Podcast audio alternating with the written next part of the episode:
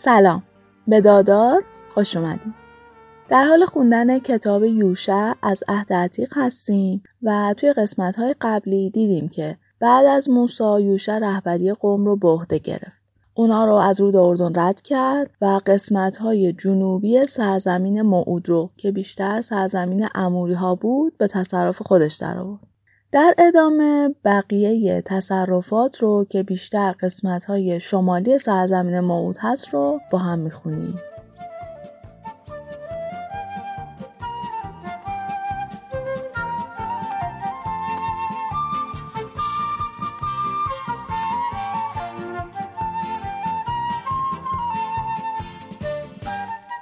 باب یازدهم وقتی که یابین پادشاه حاسور وقایع شهرهای مختلف رو میشنوه تصمیم می‌گیره که پیغامهایی رو به پادشاه های شهرهای همسایش بفرسته. شهرها و پادشاههایی که یابین براشون پیغام میفرسته اینا بودن. برای یوبا پادشاه مادون و پادشاه شمرون و پادشاه اخشاف و همه پادشاه های کوهستان های شمالی پیغام میفرسته. برای پادشاه دره اردن پادشاهایی که توی دشت ها زندگی می‌کردن پادشاهایی که روی بلندی ها زندگی می‌کردن پادشاهایی که توی غرب و شرق کنعان بودند و پادشاهان قومهای اموری و حیتی و فرزی و یبوسی. برای همه اینها به اضافه پادشاهان قومهای هبوی پیغام میفرسته. اینجوری میشه که همه این پادشاه ها برای مقابله با اسرائیلیا با هم متحد میشن. لشکراشون رو بسیج می‌کنن و میان پیش چشمه های مروم اردو می‌زنن. یه سپاه بیشماری از اسب و عرابه توی این دشت آماده میشه. یهوه به یوشع میگه از اونا نترس. فردا همین موقع اونا کشته میشن و شما رگ پای اسبای اونا رو قطع می‌کنین و عراباشون رو آتیش می‌زنین. یوشع و افرادش خودشونو به چشمه های مروم میرسونن. و در یک حمله ناگهانی لشکر رو غافل گیر می‌کنن. یهوه همه اون سپاه رو به دست اسرائیلیا تسلیم می‌کنه. اسرائیلیا هم افراد دشمن رو تا هر جا که فرار می‌کنن تعقیب می‌کنن و همه رو می‌کشن. در این جنگ حتی یه نفر از افراد دشمن هم جون سالم به در نمی‌بره. یوشا افرادش همونطور که یهوه گفته بود رگ پای اسبا رو قطع می‌کنن و عرابهاشون رو آتش می‌زنن. یوشع در راه بازگشت شهر هاسور رو تسخیر می‌کنه و پادشاهش یعنی همون یابین رو که به بقیه پیغام داده بود می‌کشه. توی متن توضیح میده که هاسور مهمترین شهر اون ناحیه بوده. یوشع همه کسانی که توی اون شهر بودن رو می‌کشه و شهر رو به آتش می‌کشه. نکته جالبی که وجود داره اینه که توی حفاری های همین قسمت حاسور توی فلسطین مشخص شده که این شهر واقعا در انتهای عصر مفرق یا هم دوران برونز کاملا ویران شده و سوخته. یعنی این توی باستانشناسی اثبات شده که این اتفاق توی همین دوران برای این شهر افتاده. بعد از این کار یوشع به سایر شهرها و پادشاه حمله می‌کنه و همه اونا رو قتل عام می‌کنه. البته از شهرهایی که توی اون ناحیه بودن یوشع فقط شهر هاسور رو میسوزونه و بقیه شهرها سالم باقی میمونن ولی خب افرادش قتل عام میشن. و در مورد شهرهای سالم همونطور که دیگه تا حالا می‌دونین بنی اسرائیل می‌تونن قنیمت بردارن حالا از اسب و نمی‌دونم چهارپاها گرفته تا مال و اموال در ادامه متن میگه یوشع همه دستورات موسا رو که یهوه به اون داده بود بدون کم و کاست اجرا می‌کنه و همه سرزمین رو تصرف می‌کنه یعنی نواحی کوهستانی صحرای نگب، صحرای جوشن، دشتها، دره اردن و کوههای اسرائیل.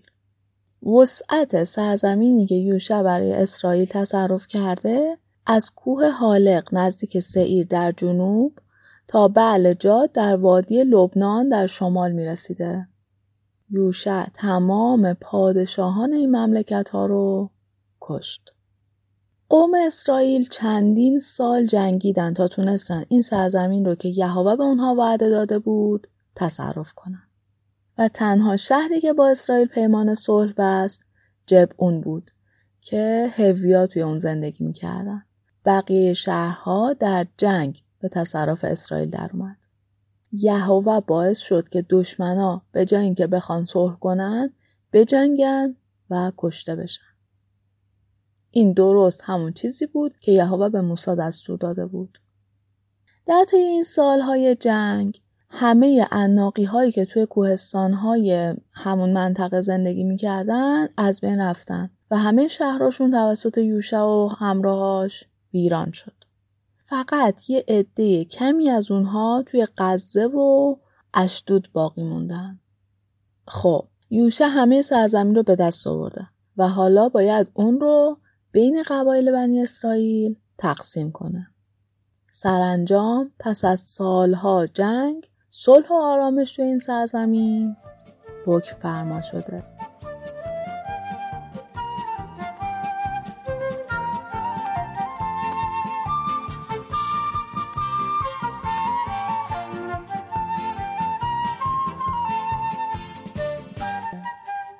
باب دوازدهم. توی باب دوازدهم کتاب یوشع انگار که بخوایم یه چکیده و خلاصه فهرستواری از همه فتح و فتوحات داشته باشیم. همه سرزمین هایی که به دست آورده همه پادشاهانی که شکست خورده و کلا منطقه هایی که قرار تقسیم بشه رو اسم می‌بره. کل این باب شامل اسم منطقه ها و اسم اشخاصه. که من فکر می‌کنم که زیاد برای ما موضوعیتی نداره. اما در انتهای باب توضیح میده که کل پادشاهانی که یوشع و بنی اسرائیل اونا رو شکست دادن سی و یک نفر بودن. که اسم تک تک این سی و یک نفر رو با منطقه هایی که به تصرف بنی اسرائیل در اومده میگه. که من فکر می‌کنم واقعا خوندنش موردی نداره. چیز جالبی هم توشون نبود که من بخوام براتون توضیح بدم که این منطقه یا این پادشاه این مورد رو داره.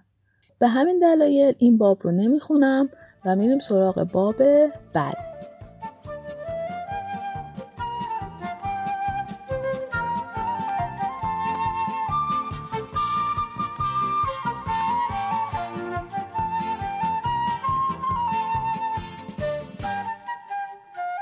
باب سیزده. وقتی که یوشع به سن پیری می‌رسه یهوه بهش میگه تو پیر شدی؟ در حالی که سرزمین های زیادی مونده که باید تصرف بشه. اینایی که میگم سرزمینایی که باقی مونده و هنوز تسخیر نشده. تمام سرزمین فلسطینی ها که شامل پنج شهر پادشاهنشین غزه، اشدود، جد، اقرون و اشقلوق. تمام سرزمین فلسطینی ها که شامل پنج شهر بزرگ پادشاهنشینه. همه سرزمین جشوری ها و اوی ها در جنوب. کل سرزمین کنعان که باقی مونده سرزمین جبلی ها و همه سرزمین لبنان تمام سرزمین های کوهستانی که بعد از لبنان واقع شده و متعلق به سیدونی هاست. من ساکنان این سرزمین ها رو از جلوی قوم بنی اسرائیل دور می کنم تا هم اونا رو بین قبایل مختلف بنی اسرائیل یعنی همون نه قبیله اسرائیل و نصف قبیله منسی به قرعه تقسیم کن. نصف دیگه قبیله منسی و دو تا قبیله رعوبین و جاد قبلا سهمشون رو توی شرق رود اردن گرفتن چون موسا اون ناحیه رو به اونها داده. موسا به قبیله لاوی هم هیچ زمینی نداده چون که قرار بود به جای زمین قربانی هایی که بر آتش به خدا تقدیم میشه به اونها داده بشه. در ادامه این باب توضیح میده که سرزمین های شرق رود اردن چطوری بین قبیله رعابین و جاد و نصف قبیله منسی تقسیم میشه. هر کدوم جداگانه توضیح میده و ناحیه هایی که به اونها رسیده رو نام می‌بره. بازم مثل صحبت قبلی فکر می‌کنم که نام بردن این مناطق زیاد ضرورتی نداره. من سعی می‌کنم اگر امروز هم نرسیدم در روزهای آینده نقشه قسمت های شرق و غرب رود اردن که به قبایل مختلف داده شده رو توی این اینستاگرام براتون بذارم که بتونین خودتون ببینین. اما اسم جغرافیایی که الان داره توی این قسمت توضیح میده هم. الان دیگه اون اسما نیست و خوندنش اصلا ما رو به جایی نمیرسونه. هم یه متن طولانی پر از اسم فقط می‌خونیم. که من ترجیح میدم ازش رد بشم و بریم باب بعدی.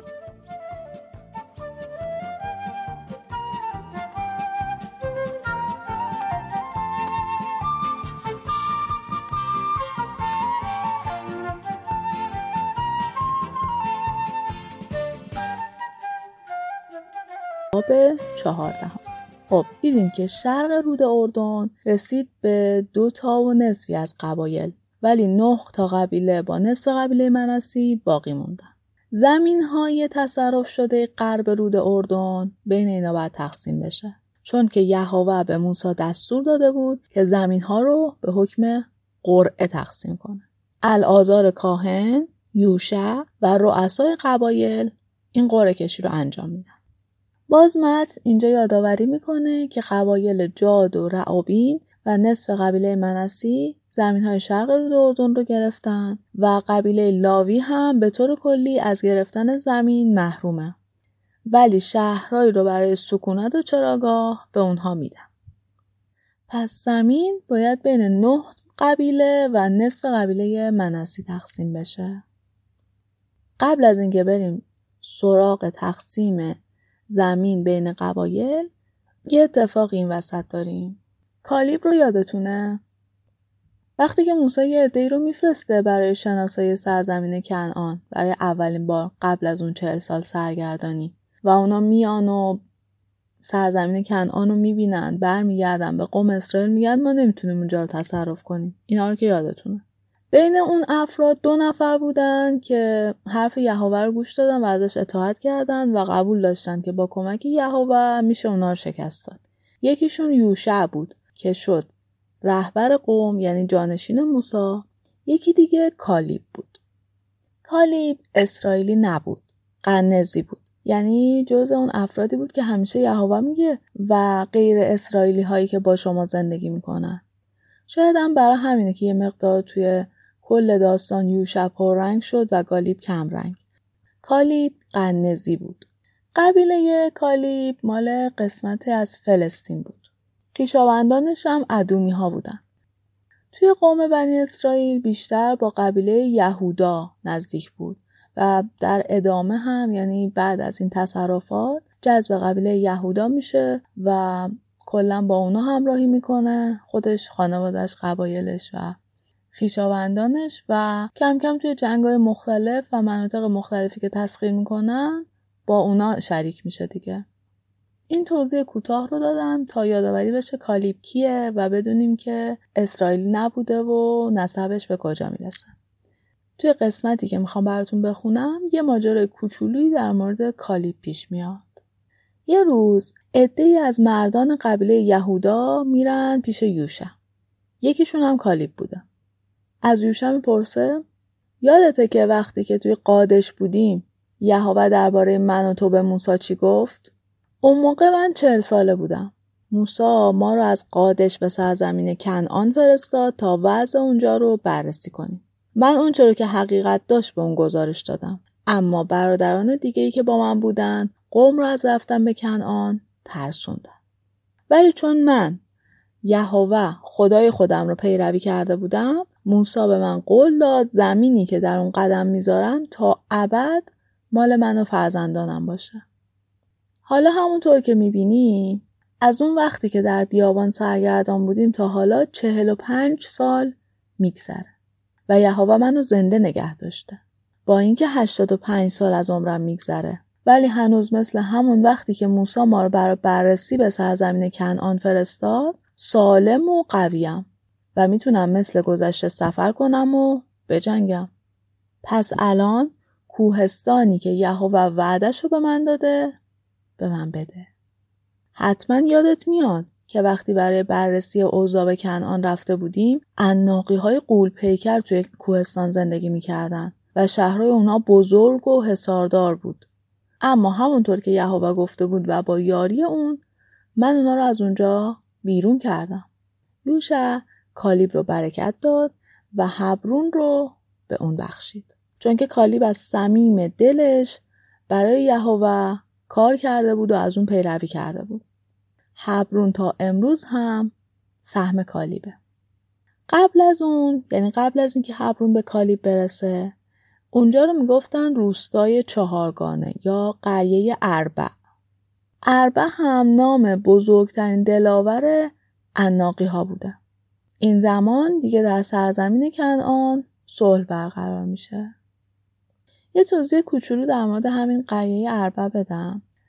اسمش همین بوده. روستای چهارگانه، شهر چهارگانه. اما انگار که یه غلط مصطلح هم توی این کتاب هم توی بعضی کتاب های تاریخی پیش اومده که فکر می‌کنن اربع اسم بزرگترین پهلوان اناقی ها بوده در صورتی که اربع اینجوری نیست اناقی ها چهار تا نیا یا جد بزرگ داشتن. مثل همین قبایل بنی اسرائیل که می‌بینیم دوازده تا پسر یعقوب باعث شدن که دوازده قبیله به وجود بیاد. اینم چهار تا پسر بزرگ بوده که از اونا قبایل مختلف تشکیل شده. برای همین به اون شهرها می‌گفتن شهرهای چهارگانه چون از اون چهار قبیله تشکیل شده بوده. اما در اثر مرور زمان این اشتباه یه ذره رواج پیدا می‌کنه که اربع اسم مثلا بزرگترین پهلوان یا بزرگترین جدشون بوده.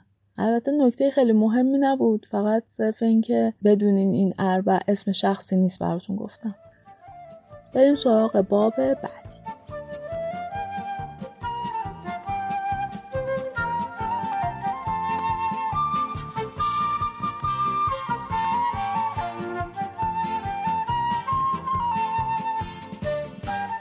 ادامه داستان به ترتیب اسم قبایل برده میشه و زمین هایی که به قید قرعه به اونها داده میشه رو عنوان می‌کنه. من می‌خوام قبل از اینکه وارد این قسمت بشیم یه چیزی رو بگم و دیگه در ابتدای هر قسمت تکرارش نکنم. اونم این که خیلی توضیح مفصل داره. اسم همه شهرهای اون منطقه مرز شمالی و جنوبی و شرقی و غربی اون منطقه چه کوههای اونجا هست چه قبایلی اونجا بودن اینا رو همه رو توی کتاب نوشته. اما من قصد ندارم همه اینا رو بخونم. من فقط خیلی خلاصه و جزئی می‌خونم که کدوم منطقه به کدوم قبیله رسیده و اگه نکته تاریخی یا نکته هم در مورد متن کتاب بود براتون توضیح میدم. باب 15 هم. اول می‌خوایم راجع به قبیله یهودا صحبت کنیم. زمینی که به قید قرعه به قبیله یهودا داده میشه قسمتی از سرزمین بوده که با ادوم هم مرز بوده. یعنی از صحرای سین تا قادش.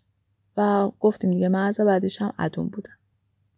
کالیب هم از سهمی که قبیله یهودا می‌برن استفاده می‌کنه. و همون قسمت که راجبش حرف زدیم یعنی شهر چهارگانه یا قریه اربع در حبرون به اون می‌رسه. متن کتاب اینجوری توضیح میده که یهوه به یوشع دستور داد قسمتی از سرزمین یهودا رو به کالیب ببخشه.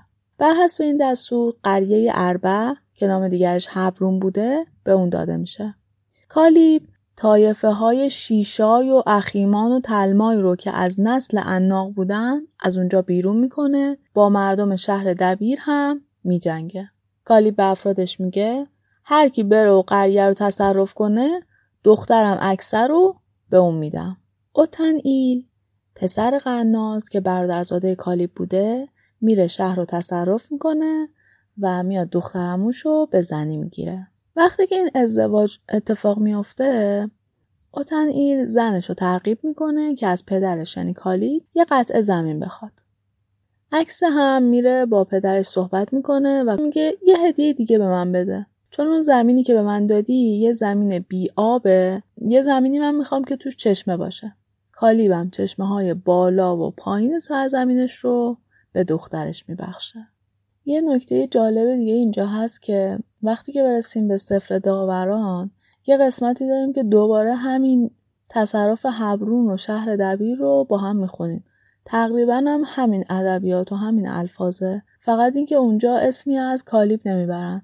میگن که قبیله یهودا این تصرف رو انجام داده. در واقع اگه بخوایم خیلی دقیق تر نگاه کنیم کالیب رو دیگه جزئی از قبیله یهودا می‌دونن. همونطور که سرزمینی رو که بهش میدن. از قسمت سرزمین یهوداست کارایی هم که می‌کنه جز قبایل یهودا حساب میشه.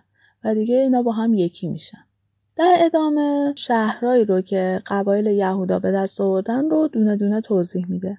که من اونا رو نمی‌خونم فقط انتهای این باب میگه مردم قبیله یهودان نتونستن یبوسی هایی رو که توی اورشلیم زندگی می‌کردن بیرون کنن. اونا توی اورشلیم موندن و هنوز هم در اونجا با قبیله یهودا زندگی می‌کنن.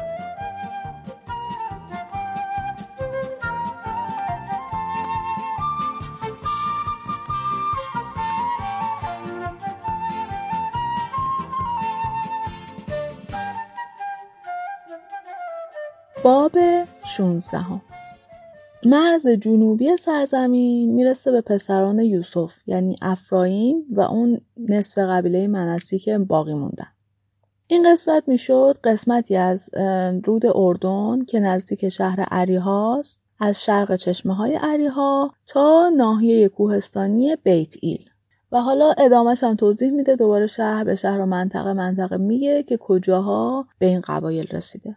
بعد از اینکه همه شهرها رو توضیح میده باز در انتهای قسمتی که داره راجع به افرایم توضیح میده میگه که اونا نتونستن کنعانی هایی رو که توی جازر زندگی می‌کردن بیرون کنن. و کنعانی تا امروز هم در میان قبیله افرایم به صورت برده زندگی می‌کنن.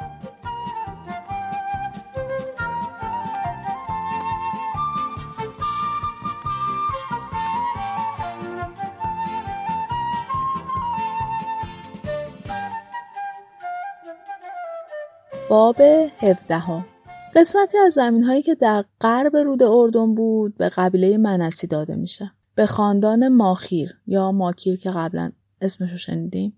پس زمین های قسمت غربی رود اردن به بقیه قبیله منسی داده میشه. یک بار دیگه اسم این قبایل رو اینجا تکرار می‌کنه سلف ها دو یادتونه که خوندیم پسری نداشت و پنج دختر داشت.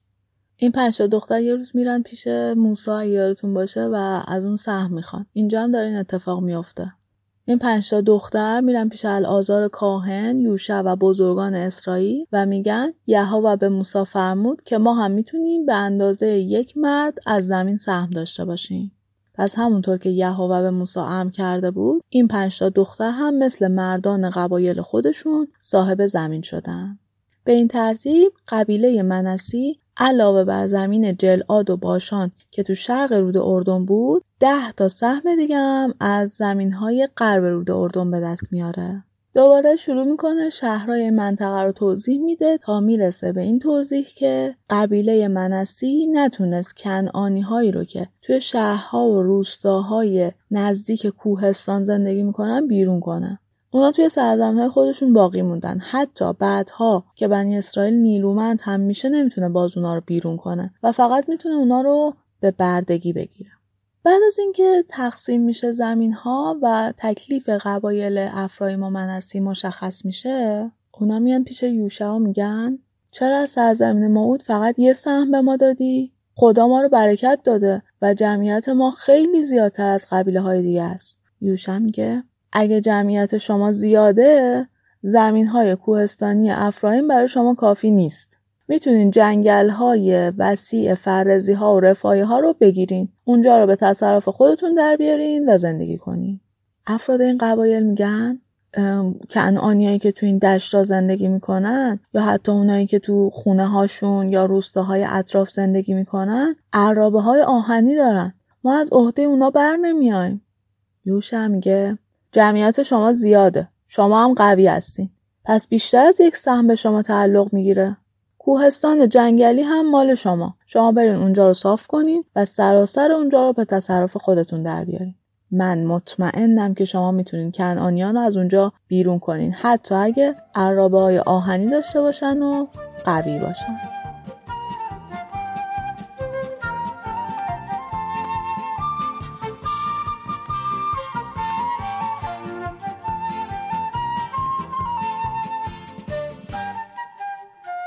باب هجدهم همه قوم اسرائیل در شیلو جمع شدند و خیمه عبادت برپا کردند. باید بگم که این شیلو یه جاییه که بعدها هم خیلی مکان مقدسی میشه و یکی از مکانهایی میشه که برای بنی اسرائیل خیلی مهم میشه. هرچند که بنی اسرائیل بر همه سرزمین مسلط شده بودند ولی هنوز هفت قبیله باقی مونده بود که ملکی نداشت. یوشع به اونا میگه تا کی می‌خواین سهل انگاری کنین؟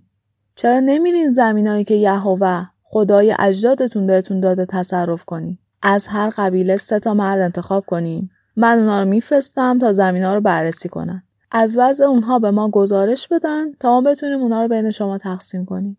اونا باید زمین رو به هفت قسمت تقسیم کنن. گزارشش رو بر من بیارن تا من در حضور یهوه سهم هفت قبیله رو به حکم قرعه تعیین کنم. قبیله یهودا و یوسف که قبلا به ترتیب زمین های جنوب و شمال رو گرفتن و همونجا میمونن. قبیله لاوی هم که از زمین سهمی نداره چون اونا کاهن هستن و خدمت یهوه سهمشونه. قبایل رعابین و جاد و نصف دیگه قبیله منسی هم که سهمشون رو اون طرف رود اردن گرفتن که موسا براشون تعیین کرده بود. خب پس شما باید تکلیف سرزمین خودتون رو تعیین کنی. اون افراد رفتن تا زمین ها رو بررسی کنن و گزارش اون رو برای یوشع بیارن. تا بعدش در شیلوه در حضور یهوه سهم هفت قبیله به حکم قرعه تعیین بشه.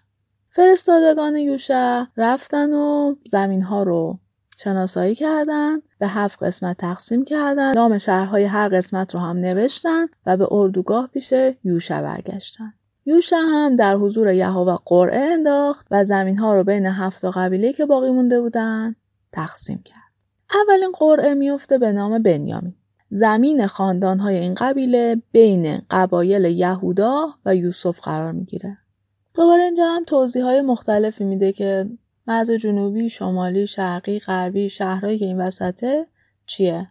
همه رو توضیح میده و جمعا میشه چهارده شهر با روستاهای اطرافش می‌رسه به قبیله بنیام.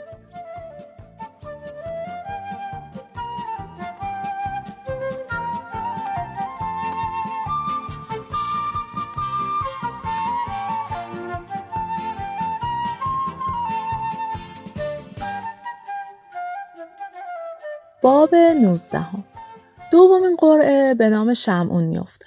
زمین خاندان شمعون در داخل مرزهای زمین یهودا قرار می‌گیره و شامل یه سری شهرها میشه که اسمش رو توی متن میاره. و خودش هم توضیح میده که جمعا چهار شهر با روستاهای اطرافش بوده که از زمین های قبیله یهودا به شمعون می‌رسه ولی خب چون زمین سهم یهودا خیلی بزرگ بوده منطقی بوده که اینو ازش بگیرن و به شمعون بدن سومین قرعه به نام زبولون میفته. قسمتی که برای قبیله زبولون انتخاب میشه دوازده تا شهر با روستاهای اطرافش بودن. چهارمین قرعه برای قبیله یساکار بوده که 16 شهر با روستاهای اطرافش به اونها می‌رسه. پنجمین قرعه مربوط به قبیله اشیر بوده. 22 شهر با روستاهای اطرافش هم به اونها تعلق می‌گیره. ششمین قرعه مربوط به نفتالیه که 19 شهر با روستاهای اطرافش به اون می‌رسه. هفتمین قرعه به نام دان در میاد. ولی زمینی که برای اونا به قید قرعه در میاد براشون کافی نبوده. برای همین اونا تصمیم می‌گیرن به یه شهر دیگه حمله کنن، اونجا رو تصرف می‌کنن، اهالیش رو قتل عام می‌کنن و اونجا رو به شهرهای خودشون اضافه می‌کنن. بعد از اینکه زمین ها بین قبایل اسرائیل تقسیم میشه و حدود هر کدوم تعیین میشه قوم اسرائیل مطابق دستور یهوه به یوشع یه ملک رو پیشنهاد می‌کنن یوشع یکی از شهرهای افرایم رو که توی کوهستان بود برای خودش انتخاب می‌کنه اون رو دوباره می‌سازه و همونجا زندگی می‌کنه. به این ترتیب قرعه کشی و تقسیم زمین بین قبایل اسرائیل در شیلو تموم میشه. این اتفاق هم یادتون دیگه داره توی خیمه عبادت یا بهتر بگم جلوی خیمه عبادت میافته.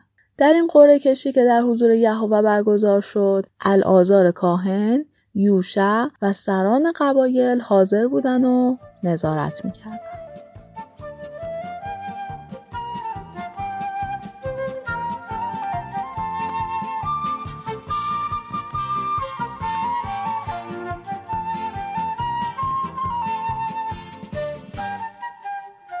خب ما دیگه تقریبا همه یه سرزمین هایی رو که قرار بود به تصرف قوم در بیاد با هم خوندیم. سهم قبایل مختلف رو دیدیم و الان دیگه توی سرزمین تقریبا یه ثباتی برقرار شده. توی قسمت بعد که آخرین قسمت از کتاب یوشع هست با هم می‌بینیم که شهرهای پناهگاه و سهم قبایل لاوی چی میشه و یوشع چطوری از دنیا میره. تا اپیزود بعدی خدا نگهدار.